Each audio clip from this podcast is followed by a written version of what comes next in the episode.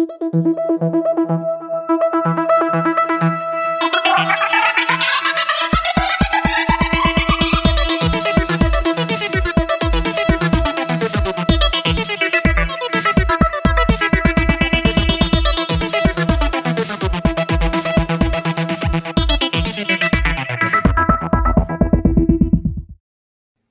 isn't Nam. This is podcasting. There are rules.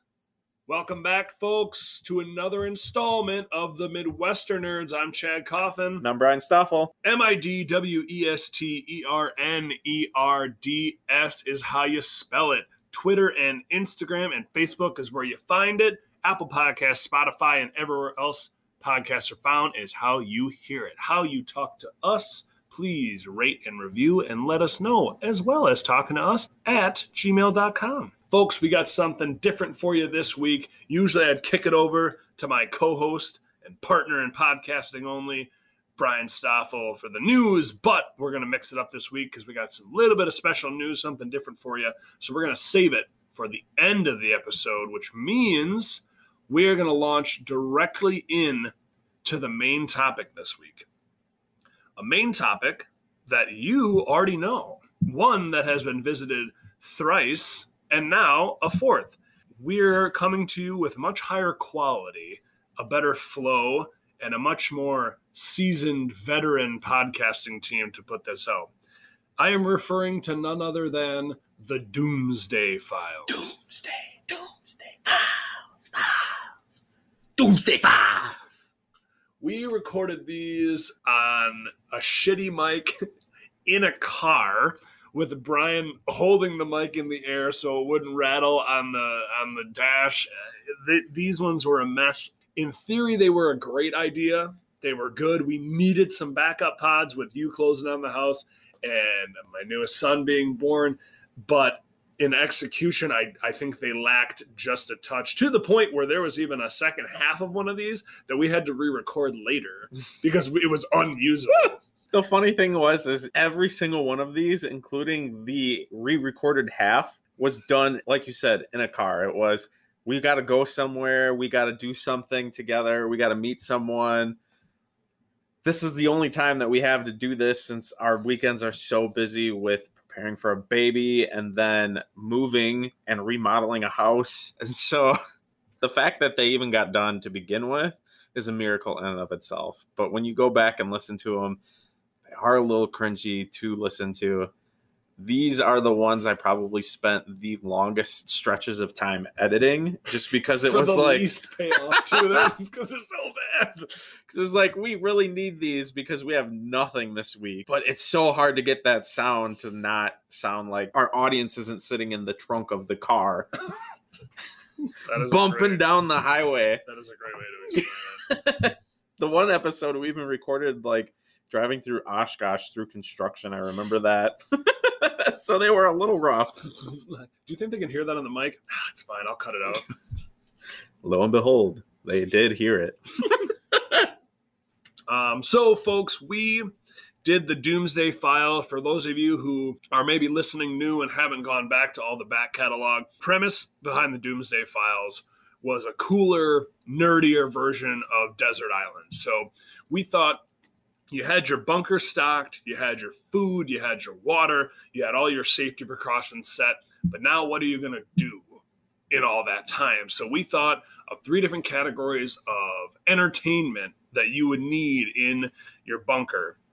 And we set them up in movies, music, and books. So, movies, pretty straightforward.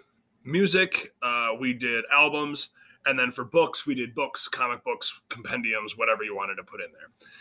So we set them up in a top five and then two honorable mentions. So your top five, you'd have locked in the cellar, you'd have in the safe, it'd be there in your bunker. There's no way you're going to lose those ones. You had copies in your house and in the bunker. And then your two honorable mentions were the bombs are dropping, the virus has spread, the zombies are rampant. You need to get your ass in the bunker along with your loved ones that may happen to be in your house at the time. What are the last two items that you're going to grab on the run out? So, similar to what we did in the way we set up these episodes and the way we put them out. What we're going to start with is movies. Now, what do you want to do? Just give them all seven from each of us and then see the adjustment to them, or if there's any adjustment, or how do you want to give it to them? I think we could do all at once, one at a time. Um, what we're going to do is just kind of recap like those three episodes that may have been a little hard to listen to, a little bit hard to follow. We're going to give our top seven and then we're going to discuss if there are any changes that we would make to those lists, anything that might have come out or that we were exposed to since recording that we're like, nope, that deserves to be on there, not the other one. So, yeah, I think we could go one at a time and just go through our lists, give our thoughts and our opinions on them. Sure. My first honorable mention is uh, The Avengers. That movie, again, I, I touch on this in the original pod. Movies for me, and same as music and even some books to a certain extent, often are about how they make me feel. Um, you'll find some of these movies in this list that are like, really? That's what you're taking down there. I don't, you know, cross any hairs or mince any words. I'm not saying these are the best movies that exist. We're not critics, we're not a part of the academy. These are our movies, whether they are dear to our hearts, guilty pleasure, whatever they may be. We love these movies. And the Avengers, for me, seeing all of those superheroes together for the first time was such a monumental occasion. It just it felt like a superhero movie for the first time. I loved Iron Man, I loved Thor, I loved Captain America, but the Avengers really put it all together for me.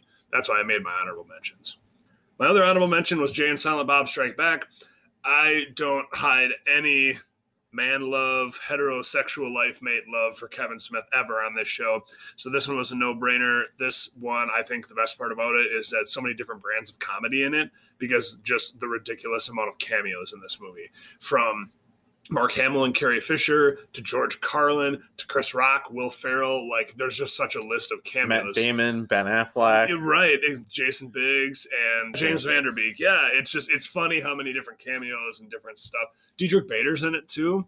He's a security guard that makes them blow each other. but yeah, so again, couldn't possibly leave that off my list. A good teaser for the next episode of the Midwestern Nerds. That's true. Number five for me, originally I called it Attack of the Clones, but using Brian's cheat code with box sets, whatever you want to call them, I looped it into the Star Wars prequels. I know a lot of people are, you know, cursing my name right now. The prequels came out at a time where I really, really was getting into Star Wars. And the more Jedi, the better. So, especially with Attack of the Clones, the Battle of Geonosis, made such a huge difference for me. All the lightsabers all the time, where I struggled as a kid, really enjoying the original trilogy. That's why these ones would have to be in there for me. Speaking of trilogies, on my list higher, and again, similar to Brian's box set cheat code rule, it was originally Mighty Ducks D2, but I will take the set. Another one from childhood even to now, I can put them in at any day, anytime, and they are a perfect watch for me. With my help of my co-host, I now have the full collection of the Mighty Ducks as well. It's just been all great things for me. It's always been good. The Knuckle Puck, the Bash Brothers, whatever you like, the evil Icelandic hockey team. There was always good times to be had. Plus, now my kid likes it, so that's even more fun to be able to go back and watch it. Plus, the work team all dressed up in uh, Mighty Ducks jerseys this year which, for Halloween, which is pretty cool. Then getting into what was a, a set originally, but Endgame and Infinity War. I think these are the ultimate culmination of what the MCU was. So you can't possibly leave these off these, this list from the emotions of the highs to the lows and everything in between. These were works of art, in my opinion, and I know a lot of critics and a lot of film people have a problem with all the superhero movies that are coming out, but they can go pound sand because we're clearly not going to shy away from that on this podcast.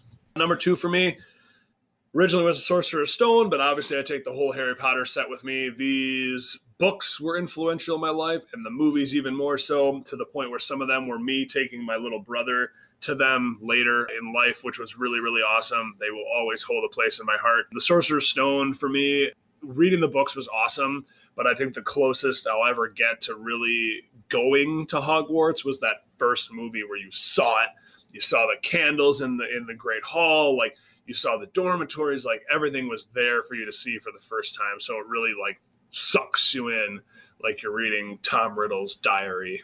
We talked about that in the original episode how the magic of especially those first two movies where they used more practical effects than CGI really kind of brought you into that world. It wasn't like watching a cartoon animation within like a live action movie. It was like, nope, this is a puppet that looks like a real three headed dog or a real giant spider that's bigger than a human being, you know? Those first two movies are so magical. And if you only had to pick one, The Sorcerer's Stone would be a good choice. Absolutely. And then, last but certainly not least, no surprise to my co host or probably most people listening to this, was Kevin Smith's Clerks. I stumbled across this movie as a young lad watching Comedy Central, seeing the edited version, and tracking it down eventually to be able to watch the real version.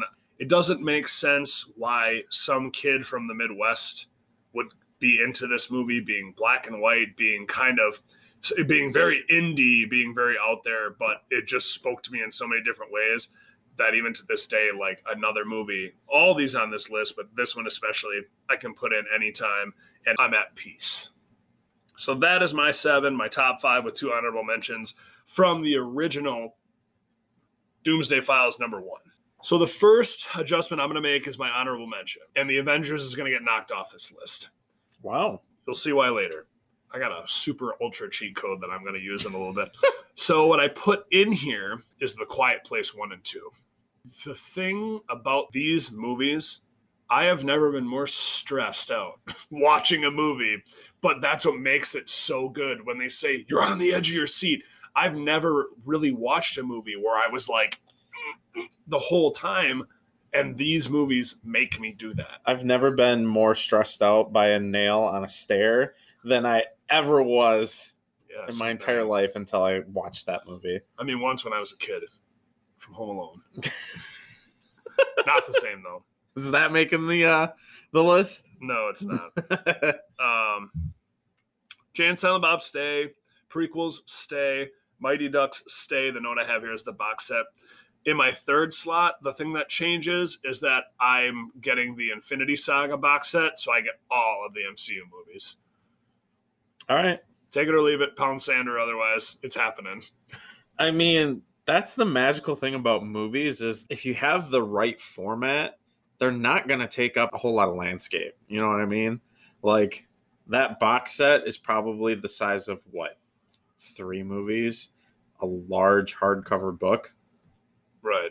It's not going to take up that much space. Now, if you would have been like, I'm going to have all 23 movies singly, individually in their DVD cases, Blu-ray cases. We, had to, get, we had to get rid of a couple cases of water. It's fine. We'll, just, we'll make that's we'll a different story. Two, the Harry Potter box set stays, and then for one, Clerks on its own was totally fine for me, but using the rule, um, I will take Clerks two as the set as well.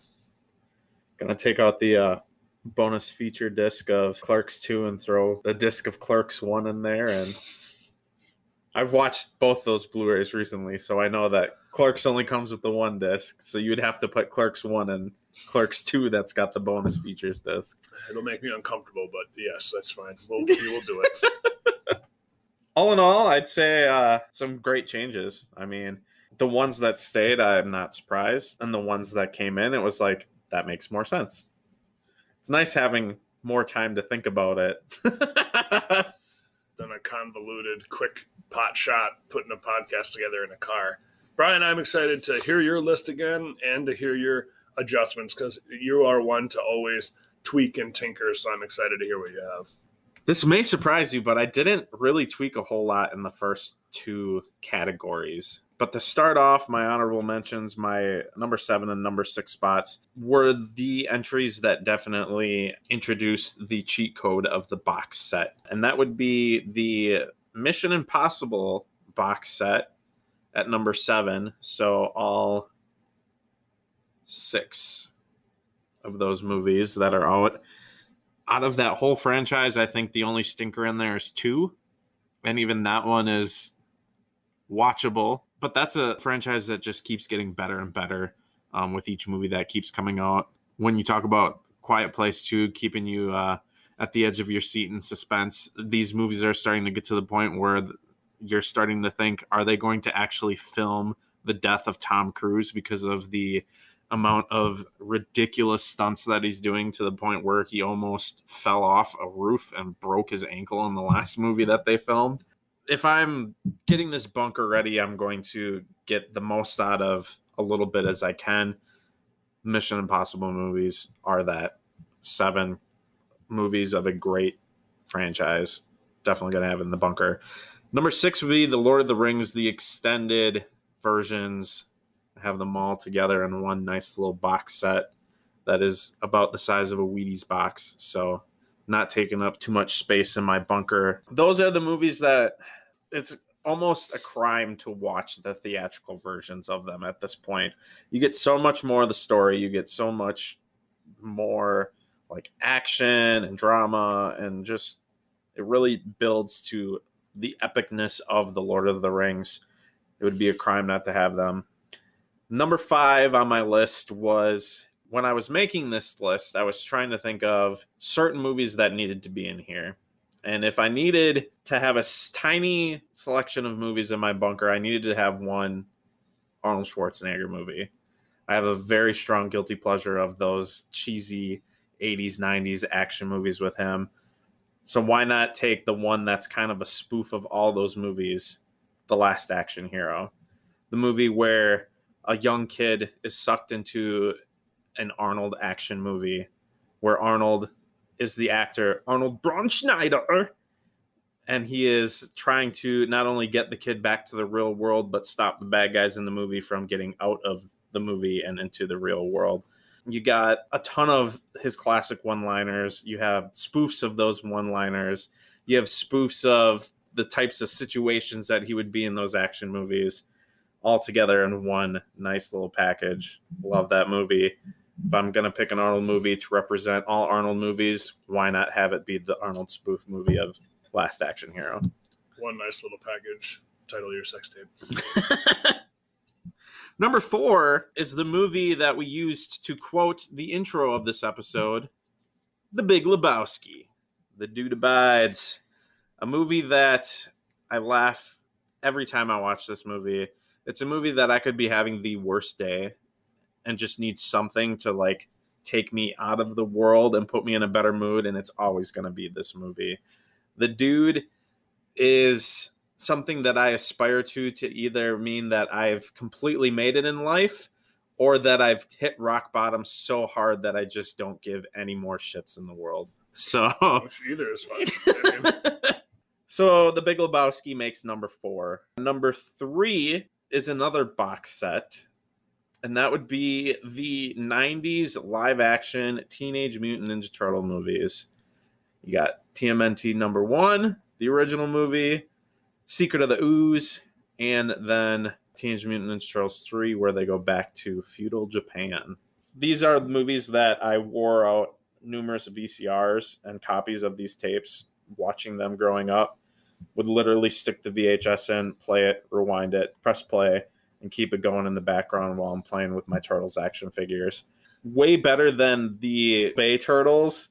These were movies that you watch them and you see these turtles and the way that Jim Henson did the animatronics with these, it looked like you were actually seeing the turtles to the point where I don't think you're going to get back to that anytime soon unless you go back to that old way of filming those movies. Do it too, like a how like Netflix rebooted the Dark Crystal, and just come back and do it again. I was never a huge Turtles kid, but those movies still to me, and maybe maybe it's the Henson, you know, part of it, but like those movies still to me were still so good. Like they were always so good.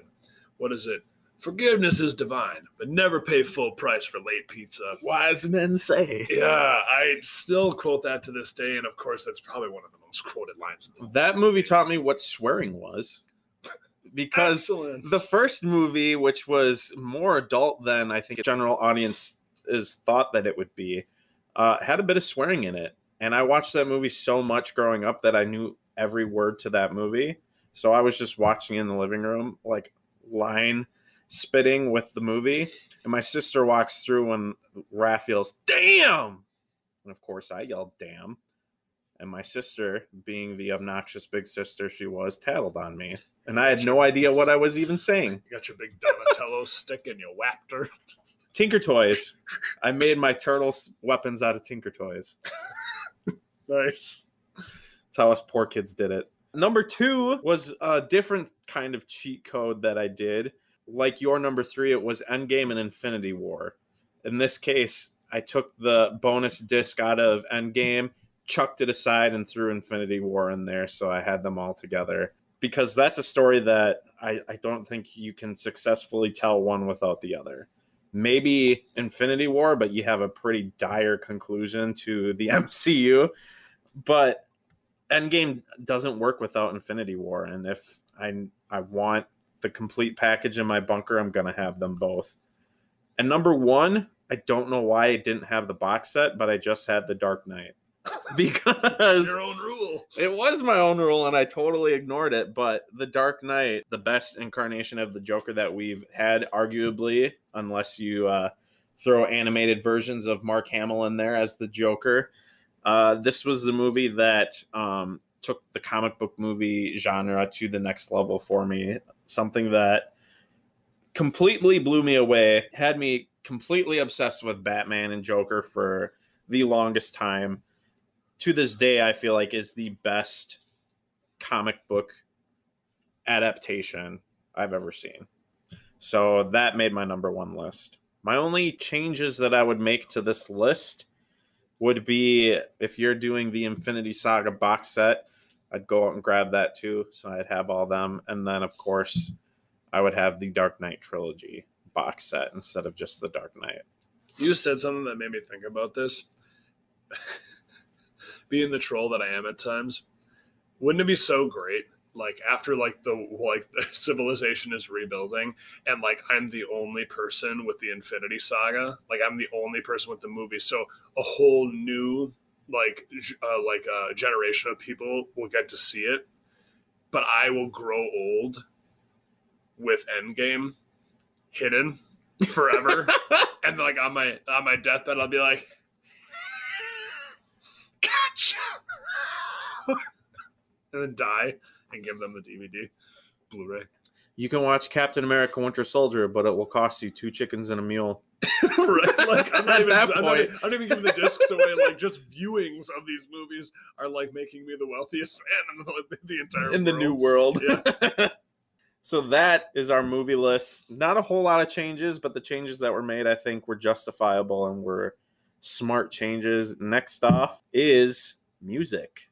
So my top seven albums that I'd have in my bunker. My two honorable mentions at number seven, I had 5150 by Van Halen. This was an album that was introduced to me when I worked at camp, driving the big 15 passenger white pedophile vans uh, for river trips, uh, taking kids to and from river trips back to camp. Those vans only had a tape deck in it. One of my fellow counselors had a giant shoebox full of cassette tapes, one of them being Van Halen's 5150. And Summer Nights, Dreams, Why Can't This Be Love? I feel like it was the probably the best Van Halen album that I've listened to. Like overall, when it comes to uh, track selections. And this is an album that I play a lot of times on my uh, on my record player. So in this case, I was more or less thinking records, but album of any style, shape, size, what have you. 5150 was on there in my number seven spot. Number six was The Search by NF. This is an album that I turn to a lot of times when I'm struggling with mental health. And this is just kind of talking about the struggles of life, struggles of accepting your downfalls, accepting the kind of person that you are. Um, if I'm trapped in a bunker after a nuclear holocaust or a zombie apocalypse or COVID has wiped out most of humanity, I'm going to need an album to help me with that mental health. So that one made my number six. Number five is Post Traumatic by Mike Shinoda, another album that really helped me out. This was the album that he made on his healing journey after the death of his best friend and fellow bandmate Chester Bennington. This album just happened to come out around the same time when I was losing my mom to cancer. So this is an album that really means a lot to me. And again, is probably going to help me in that mental health state in the bunker. My number four pick was Nathaniel Rateliff and the Night Sweats self titled album, the deluxe edition that has 19 songs to it. This is a band that I have grown to love more and more the more I listen to them. They're awesome to see live. It's got like bluegrass, like big band feel to it with like trumpets and trombones, saxophones, as well as like a, a rock type band um, to go along with it. Songs like uh, Son of a Bitch and Need Never Get Old are highlights on this album. They were very fun to see because we saw them at Alpine Valley at Farm Aid, which was a blast. Because you are so uh, knowledgeable to them and you've known them for so long, you don't even smirk or like joke at all. But like, this is still one of like the funniest names for a band to me. I think it makes me chuckle every time, and because you're just, it's even funnier for me because you just whoop, right by it every time. You're like Nathaniel Rateliff and the Night Sweats. I'm like.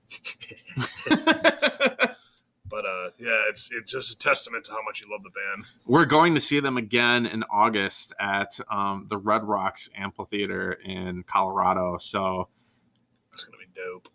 Outdoor uh, amphitheater in the canyons with this band. Hell yes, I'm so excited. And for all of those reasons, that made the number four spot on my list. Number three is an artist that really started my music journey and it's kind of weird because he parodies pretty much every kind of popular music, and that would be Weird Al Yankovic's Poodle Hat album.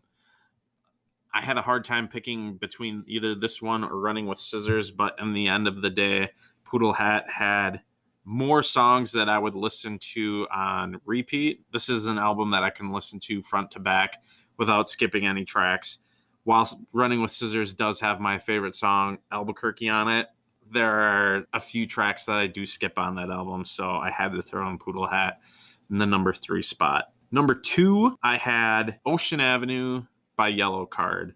At one time, this was my all time favorite band. This is an album just like Poodle Hat that I can listen to front to back without skipping any tracks. This song brings nostalgia this album brings that uh, warm summer feel to it. And this album is just a banger. A punk band that has a violin in it. Sign me up every day for it. Ocean Avenue by Yellowcard made the number two spot. And my number one album in my bunker is Enemy of the World, the deluxe version by Four Years Strong. I wanted the deluxe version in it because it has six bonus acoustic tracks. This is one of those bands that doesn't just take a song that they've done and play it on acoustic guitars while they keep everything else the same. This is a band that will totally retool and rework a song to give it the best feel that it can with an acoustic vibe. And that's just the bonus tracks.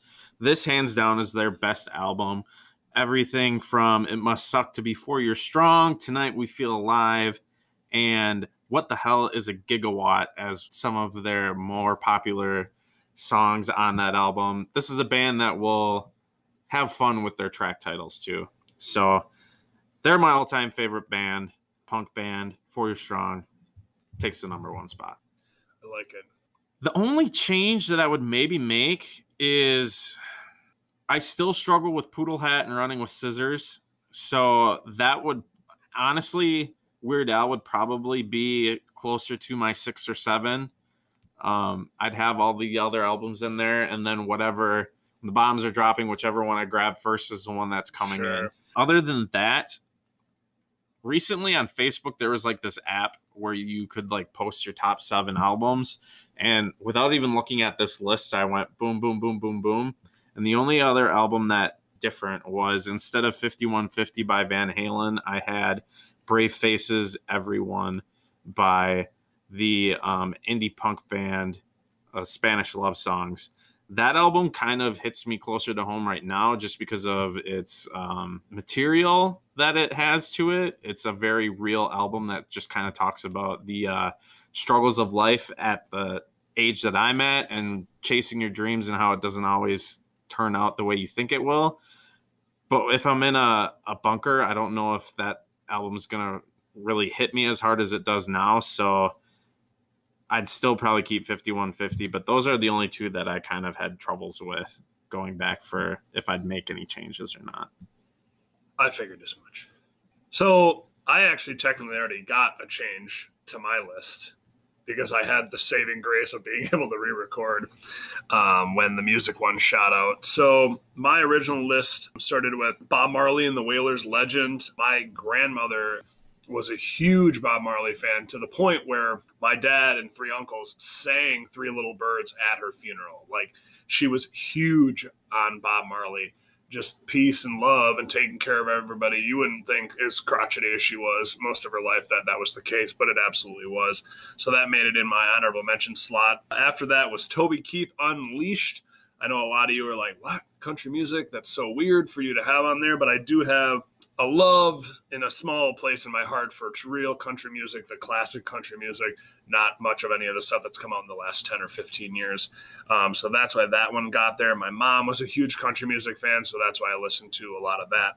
The fifth spot, just because of when we did this originally, was given to The Greatest Showman Reimagined great album. I love the music, but it should never have made it anywhere close to this. My co-host was very, very, very.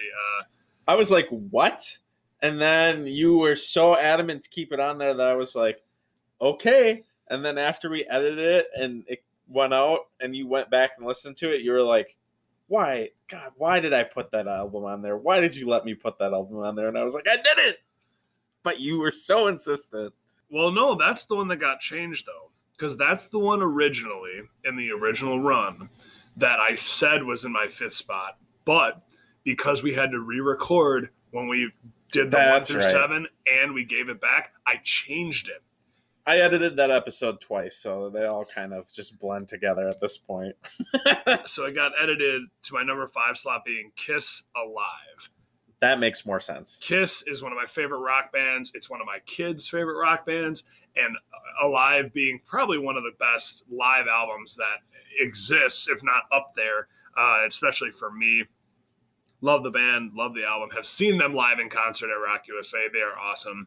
They always will be, no matter how old they get. Number four, this is a bleeding heart for my dad. My dad is a huge, huge ACDC fan. So Back in Black had to be on here it's a really good combination. It's a really good mix of all their music. This one went in the tape deck of my dad's old red Dodge Dakota. There was a tape deck and a CD player, and I burnt out so many of his cassettes in that truck because all the time I was playing them to the point where maybe he didn't even love this album anymore after I had played it so much. Um, but it still holds a special spot in my heart. Then number three, this one is a little bit off the beaten path. I know uh, we had talked about it when I did it originally. I mean, greatest showman aside, there are some picks in here where I like each time you're like, really?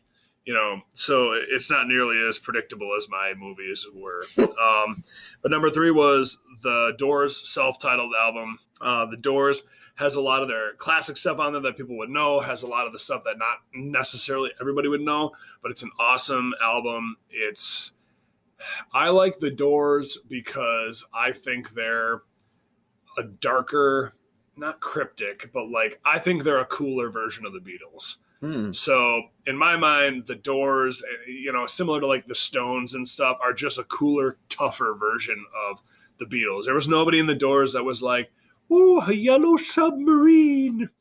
It just wasn't happening. So, hey man, drugs were hit people in many different ways back then. Yeah, I just, you know, it's it, an awesome band, an amazing vocalist. This album is awesome. If you haven't listened to it at front to back, I would highly recommend it. Number two came from a relit passion for music in me that I had for a long time and then drifted away because not everybody, not a lot of people that I knew listened to them and then came back because one of my coworkers was a huge fan, but it's Licensed to Ill by the Beastie Boys. This album has everything you want in the Beastie Boys, from the chart toppers that everybody knows to more obscure ones. I mean, you've got No Sleep Till Brooklyn, Fight for Your Right, Paul Revere, but there and a handful of others that are super popular, and then some more obscure ones as well. It's, I really like this album. Um, had to sneak a little rap in there, and it's like the coolest version of rap, in my opinion. Very like Beastie Boys, Run DMC uh, style stuff. Last but certainly not least is one of the first albums I ever owned on wax. One of my first ever vinyls was at an antique shop with my mom, and I went to buy one of those like cassette player, CD, record player combo boxes. I mean, it's sitting here in the room. It's out of commission currently, but the lady said, "Oh yeah, that's way overpriced. Whatever, you pick that, and then ten records out of the bin, whatever you want." I'm like, "Oh, okay." So I picked, you know, Elvis, Elton John, and stuff. But one album that I came across was Queen's The Game. There's a reason that this is the number one for me. I think this is Queen's best studio album. It doesn't have all the super popular songs, it doesn't have all their best hits that other people would say, but I think the collection on The Game is a better representation of the band Queen than any other album that they have. It's phenomenal. Again, another one, if you haven't listened to, kind of like we keep talking about our albums, if you haven't heard it, absolutely take the time to listen to them. I had a, just two changes just on the back end of mine. While Bob Marley and Toby Keith both hold spots in my heart, a better representation of my taste of music and what I love and I think I need in there. Uh, reggae is awesome, but reggae is far from who I am as an individual right now. And I think a better version of what I would enjoy for the rest of my days is Frank Sinatra's Nothing But the Best. This record has like 25 or 26 songs on it. Like it's never ending again.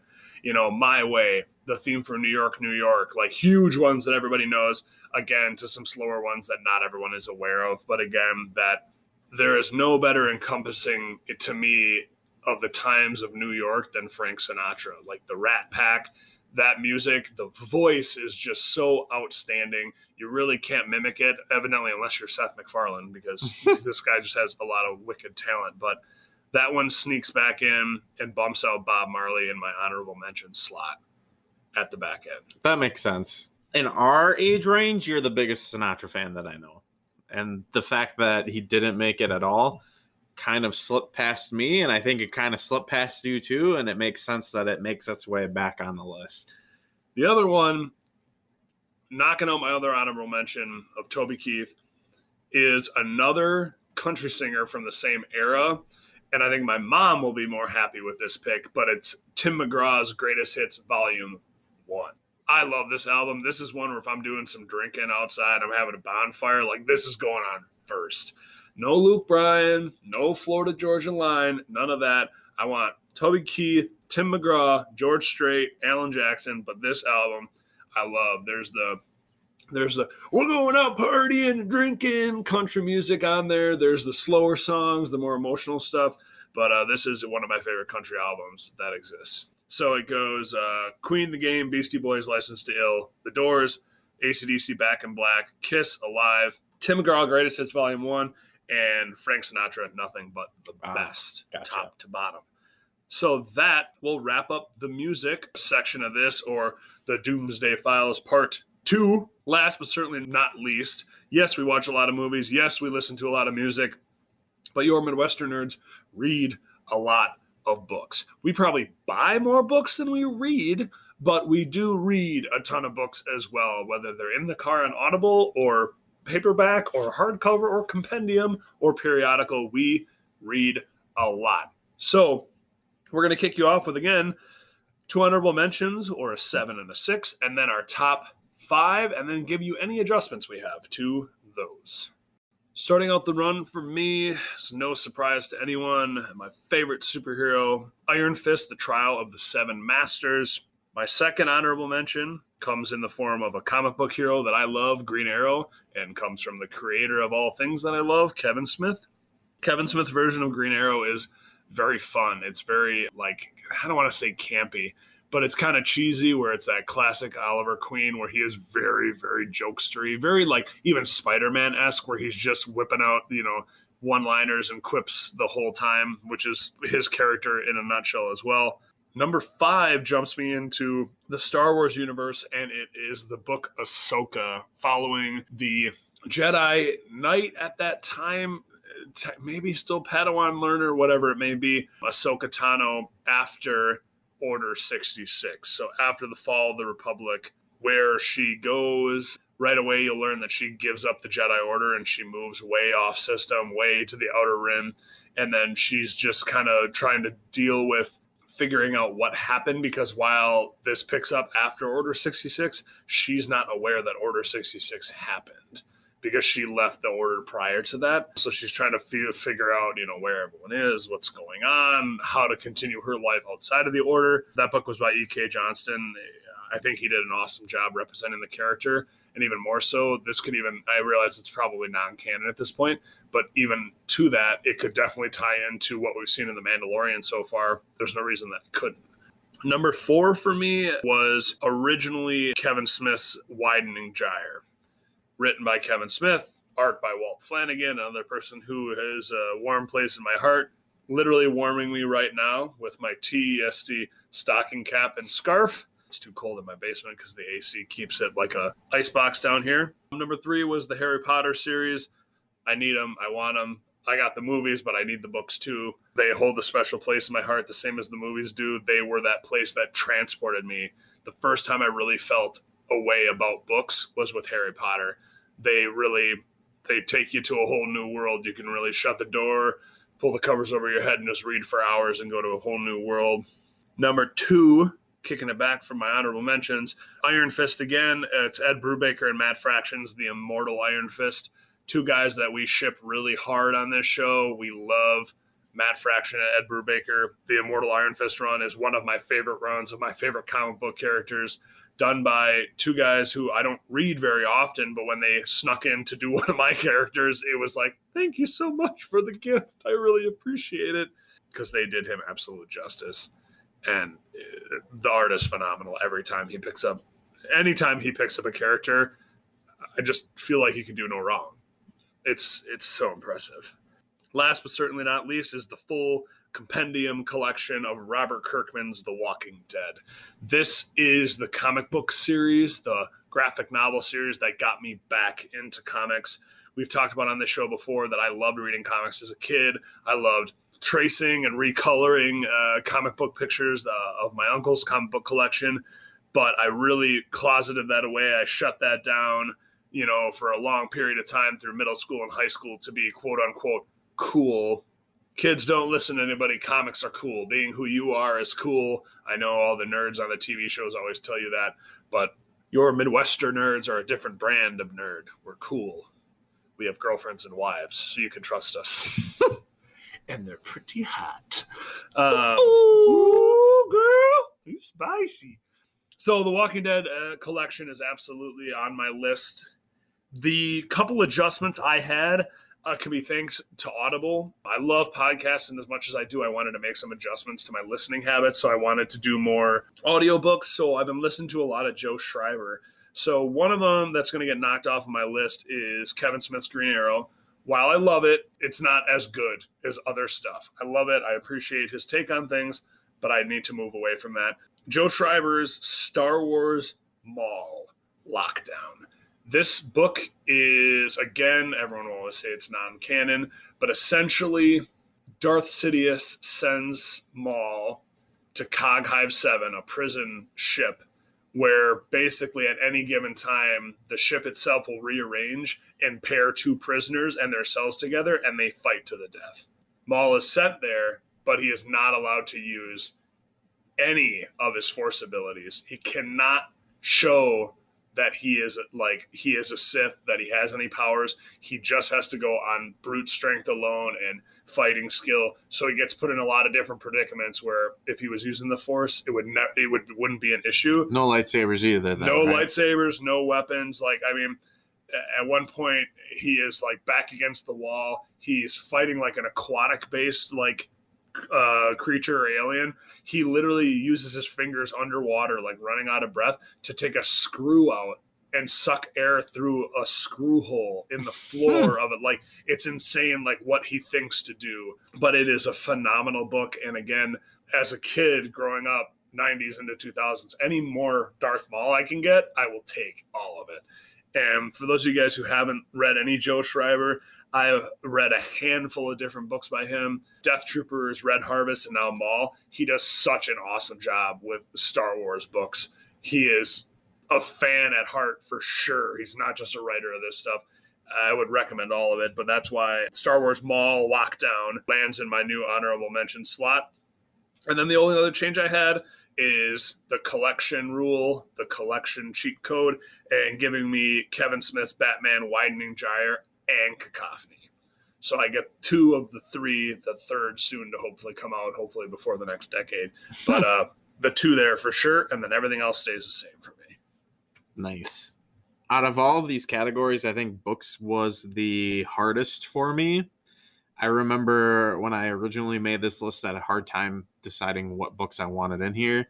And looking at it again now, months later, I am just as unsatisfied with it now as I was back then when I first made it.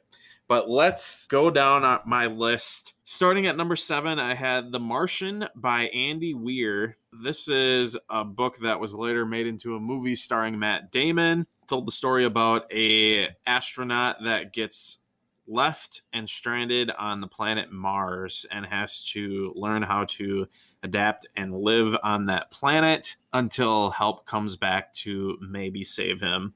I felt like this was a good book to have in my bunker to prepare for whatever is going on in the outside world and maybe help me survive in my bunker. Number six, I had the Lord of the Rings series by J.R.R. Tolkien. I have this whole series in one giant book, all three books, the Silmarillion. I think the Hobbit's in there too. Number five, I had Hawkeye by Matt Fraction, the omnibus. This is one of my favorite series that has come out. This really made me fall in love with the character. It brought a lot of heart, a lot of comedy to the series. Matt Fraction's writing is really great. He does an awesome job setting up the character of Kate Bishop to be her own hero as the other Hawkeye. And the art by David Aja in this book is, while it's cartoony and quote unquote simple, it is very detailed and very gorgeous to look at all at the same time. All those reasons are why this made the number five spot on my list. Number four, I had the series Revival by Tim Seeley. I kind of cheated with this one. There are four hardcover books, but they're smaller books, and the size of them is about the size of a larger omnibus. So I was like, I can throw all four of those books in there then. This is the horror series that takes place in a town that is almost my hometown, Wausau, Wisconsin. This is the horror series that sees recently deceased people coming back to life, not as your dumb zombies, but as if you passed and then you came back and you were aware that you died and you came back. It's only happening in Marathon County and the entire world, so they quarantine the area off while they're trying to figure out how these people are coming back. And what a boring area to be quarantined in, right? Um, but while these people are coming back, they're not coming back completely normal. We'll just leave it at that to not get too spoilery. Not only do I love this series, but I figured it would be a great nostalgic trip and uh, remembrance of the old world and my roots as I am listening to the world burn from my underground bunker. uh, but I really do love this series, and this made my number four spot.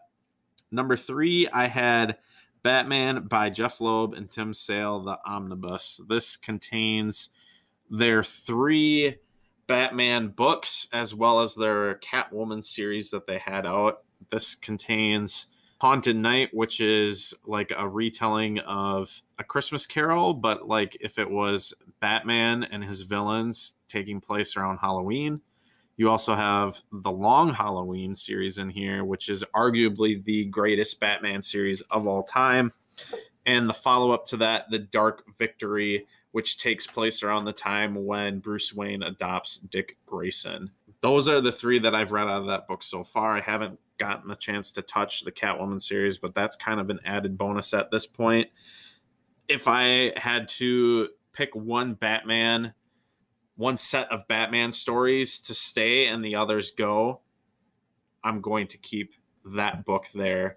And Batman being one of my favorite superheroes, he had to be on this list. Number two, I had the Punisher series by Greg Rucka. I have this series in single issues, so it's a small enough stack where it doesn't take up a whole lot of territory in the bunker. So this is one of my favorite comic runs of all time. Greg Rucka writes the Punisher as he's the main character, but he's not at the same time. You very much get an outside point of view of him. You get more attachments to the supporting cast, and you kind of see the Punisher through their eyes. He plays him as the silent and deadly type character he also introduces Rachel Cole Alves as like the next Punisher. She very much has a similar past to Frank Castle. We've talked about this series time and time again on this podcast. The art by Marco Checchetto is absolutely gorgeous, more than deserves its number two spot. And number one, I had Spider Man by J. Michael Straczynski. I really cheated with this one, and I had both Omnis on here to have the entire mm-hmm. series. It's my favorite Spider-Man run of all time. He definitely gives a lot of heart to Peter Parker, Spider-Man. He makes some risky choices at times in this series that was off-putting by quite a few Spider-Man fans, but I found to be surprising and in that refreshing. Um, it wasn't the same thing over and over and over. It was actually something different that caught me by surprise. I adore this run. It made my number one spot changes that I would make to this list. I feel like this could be an easily rotatable list. The only things that would absolutely stay on here, I think, would be Punisher, Batman, and Hawkeye. And I think the others could easily rotate in and out depending on my mood or what I'm reading at the time. Two things that were not put on this list one being a series that I recently finished, Invincible by Robert Kirkman. If you've seen the show, you know it's good. If you've read the books, you know that it's like 10 times better. This is easily in my top comic series right now. It's like if Dragon Ball Z teamed up with Marvel to write a Superman book. That's basically this series, but told with completely original characters. I have the 12 hardcovers, which would not fit in my bunker. I think I'd have to prepare ahead of time and buy the soft cover compendiums since there's only three of them. If by some weird, cruel twist of fate, I could only have one of them in there, I think it would be volume two of the compendiums because I think that's when the character Conquest shows. And I'm not going to do any spoilers other than the the name of the character, but when that character comes in, I feel like is when this book got to its most intense that it reached throughout that entire series. So that would be the one book that I would have in there, volume two. But if I could have all three, if I could make the space, I would have all three. And last but not least, but you mentioned in your, your list, Brubaker. I had none of his books on that list. While the majority of my exposure to Brubaker is his Captain America run, which spanned almost 10 years. I do have the majority of his library in my house. I just haven't gotten to them yet. So I would probably sneak one of those in there. If anything, if it had to be a Captain America one, it would probably be the first volume, which introduces the Winter Soldier and follows Steve Rogers through Civil War Otherwise, I would sneak in one of his smaller books that he has, like Pulp, which came out recently about a cowboy in like the 1920s where times are changing and he is still kind of stuck in the past. He's writing those pulp western books about his glory days of when he was a bandit and a burglar that aren't making the cut. And to pay for medical bills, he decides to jump back to the way of crime. it's a small book. It wouldn't take up that much territory at all, so I'd probably sneak that one in there as well. But that is my seven books that I would have. To wrap up our doomsday files, we decided to sneak in one more category, a shorter category, and it's just other things besides books, movies, and albums that we would maybe want in our bunker, whether it be entertainment or just necessities or even just uh, things that are near and dear to us. Chad, do you want to start with your list? It's so hard because it's like limited space is is huge. I think one of the first things that I would do is just to take advantage of time. I mean, with the apocalypse, now you have what could potentially be very short period of time or you could basically have endless time until it's over. I would want to bring one of my guitars because i would really want to try to learn. Really really try to learn. Again it's going to have to be self-taught unless somebody who snuck into my bunker and like if jimmy page was like hey man i'm back. Uh, i mean we i know we talk necessities like i don't need to talk about food or water or weapons. Like that's that's a no-brainer. I think I don't know if I need a lot else. You know, like the entertainment, like this covers so much of our stuff. Like, I don't need all of my my Kevin Smith stuff if I have Clerks. You know, I don't need my Iron Fist action figures if I have his books. You know, there's a lot of stuff that in these three categories we have so much of what where our, our love lies, where our fandom lies. So enough food, water, safety precautions, my family. After that, a guitar, and I'll be on my way. I have a list of like seven items on here, and these are like these are items that either could be in it as necessities, or if I just happen to have them in there, like awesome. Other than like your bare necessities to start off with, I have a giant notebook and like pens and pencils. Because mm. if everything goes out, I have to entertain myself. Like if I don't lose my access to music and television because the generator ran out or whatever, at least I have some pencils and paper to either write my own stories or draw my own stories or just potentially it. be the new historian for the future, like writing the tale yeah. of what the world is now. Yeah, exactly. I also had other means of entertainment as far as like games. Like I had a deck of cards in there. You can do how many different types of games with a deck of cards. But other than that, I did have like some board games if we do have the space for them. It'd probably come down to one of them, but the three I have on my list is Avengers Thanos Rising, which is like Avengers Infinity War, the board game where you round up your crew of Avengers to take out Thanos and the Outriders and the Dark Order. I had that game on there. I had Doctor Who Time of the Daleks, which is like Doctor Who, the TV series, the board game, where you're going through time and space, taking on different villains as different doctors, getting companions and different Doctor Who tools and resources to help you along the way. Or Power Rangers Heroes of the Grid, which is like Power Rangers, the TV show, the board game, where you're defending Angel Grove from putties against your Power Ranger bosses and monsters you can have the Mighty Morphin team, or if you have other expansions. But at that point, I'd probably just have whatever Rangers I like to play as in that box, and whatever monsters I like to play at. So far, so far and so forth. No games in my bunker. We're gonna have some kids game in there for the kids, but like there's, I think already tension will be high enough and stress will be high enough. Like even in regular world, my wife and I are at each other's throats halfway through any board or card game. So I don't think we need to add that tension or hostility to my bunker. Those three ga- board games that I have are cooperative games. So everyone's working together for one common goal. So I don't feel like there'd be as much tension and fighting. There might be. Nope. But heard it. Doesn't work. This bunker, it's probably me and my girlfriend. So we got to have ways to entertain both of us instead of just ourselves too to keep on Doctor Who, I didn't have any Doctor Who on here until now, and I love Doctor Who. It's probably one of my favorite things of all time. If I have movies on there, I'd probably try to sneak in the David Tennant box set that's got his four seasons and the specials that he was in. If I can't fit that, it's going to be Doctor Who Out of Time, the audio CD adventure where he's teamed up with Tom Baker, the Fourth Doctor. If I can't fit the box set in, I can fit one more CD along with my music for that audiobook.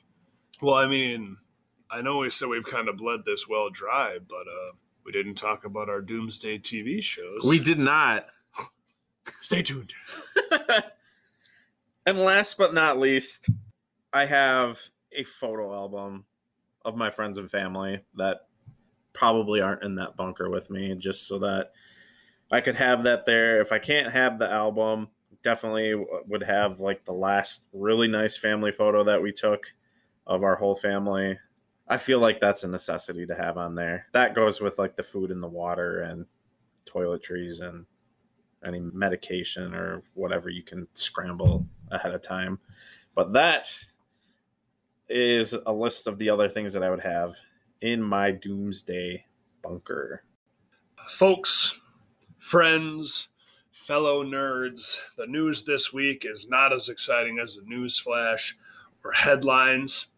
It's something that may be a little somber for some of you. your Midwestern nerds are putting out episode 48 this week, episode 49 next week, and then we'll be taking a short sabbatical. Season one will be concluded with episode 49. We have something fun and exciting for that episode. A past guest that we've had on the show, listener favorite, a friend of ours for a long time, will be joining us to talk about the day's events and other things, and even reminisce with us about the first season of Midwestern Nerds. But do not worry, we have big plans in place. This will be a short sabbatical. We do not believe that it's going to be longer than four weeks at most. And we'll make sure we tie you over with plenty of stuff to get you there. But I promise, while it's a break from listening to us every week, we will not be taking a break because we are going to be prepping what will be an awesome culmination of listener feedback, guest involvement, and nerdiness for episode 50 and possibly 51, part one, part two, how many parts it may take, but it'll kick off with episode 50 as the opener for season two of the Midwestern Nerds. I think it's going to be a good example of how this show is going to come back bigger and better than it was in season one. We do a lot every week to just try to get the main topics and the news and everything out every week. So, taking the time to really set aside some time to create and not feel so rushed and really put something together on a bigger scale with more time not only is going to be fun for us but i think you guys are really going to reap the rewards of it as well. Because from the feedback that we've gotten from the things we've done in the past this is a giant collection of all those things that we've we've had a lot of fun with our guests have had a lot of fun with and our listeners have had a lot of fun with. So we are really really looking forward to episode 50 you guys will just have to patiently wait after this episode and the following. Just a little bit of waiting until you can come back and join us in the Fortress of Solid Dude once again. If you can wait 14 years for Black Widow to come out in theaters, you can wait a few short weeks for new episodes of your Midwestern Nerds to hit your earbuds. And that's right. That's us, the Midwestern Nerds. That's M I D W E S T E R N E R D S at Midwestern Nerds on Twitter and Instagram. Midwestern Nerds at gmail.com. The Midwestern Nerds podcast on Facebook. We are on Apple Podcasts, Spotify, and wherever podcasts can be found. Wherever you listen, we are. We're waiting for you. Please remember to rate and review us. We appreciate it. With this time off, you'll have plenty of time when you are listening to rate and review us. Share us to your friends. There's plenty of backlog. There's no way they could possibly get through all the backlog of Midwesterners. 49 episodes we put out in almost a year's time. Brian and I uh, have had an awesome time, and I think next week we'll have a little more reminiscing to do, some tears, perhaps, some excitement. But as always, for your Midwestern nerds, I'm Chad Coffin. I'm Brian Stoffel. And whether it's beer, brats, comics, or pops, keep, keep it nerdy.